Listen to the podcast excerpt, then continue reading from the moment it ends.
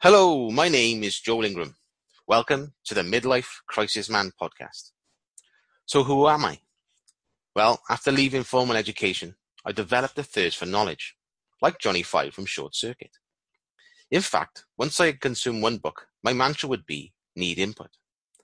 This ranged from conspiracy theories to ancient healing to stories of adventure and overcoming obstacles, which in turn led to a deep desire to learn NLP which is neuro-linguistic programming, after I saw a documentary on TV.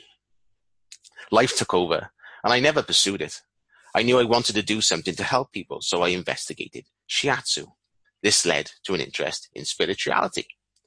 I became curious about developing any psychic abilities I may have. This proved very interesting and led me and my wife into training as Reiki practitioners with a wonderful teacher in Bridgend. Again, life took over. I got married, I have three children, a mortgage, and substantial additional debt. A few years ago, I turned around and realized my life was not what I wanted it to be. I felt lost, frustrated, and angry with an overriding sense that time was running out. I was weighing in at 17 and a half stone. Weekends were fast food and strongbow. To wake feeling like, well, not the best. To then repeat. Work, sleep, repeat. I recognized my battle would be mostly waged in my head, and I was again drawn back to NLP. As fate would have it, a gentleman who had previously worked at my factory was an NLP practitioner. My first words to this man were, I feel I am making life harder than it needs to be. This is where the journey started, as I set out to understand myself and my behaviors, what I wanted, and how to handle my emotions. This is still very much work in progress, and daily accountability is to myself. I want to be the best father, husband, and person I can be, so I can help those who are now where I once was. This podcast will help people to understand how the stories we tell ourselves are the chains of the fence that keep us restrained. How people with difficult childhoods overcame to achieve what they wanted, and how some working men, women were able to juggle family, work and a job to achieve what they wanted. How mediocrity is insidious and how challenge and obstacles are opportunities to live. It is the perception of your reality that governs the perspective towards your life.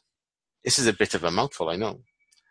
But my hope is that this podcast will increase your perspectives so you can expand your perception to allow you to change your reality. Personally, my biggest challenge was feeling lost and the sense of time running out. I first had to do a lot of work on myself to understand what it was I wanted. The answer I found was in going through the struggles of finding out. There was not one definitive path. There was no epiphany, no bolt out the blue, where I was suddenly hit with amazing revelations about my purpose here on this earth.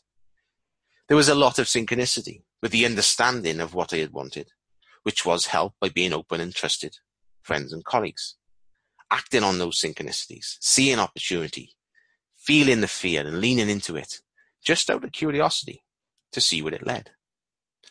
With the awareness of your own mortality, fear is still present. However, the fear is about not doing.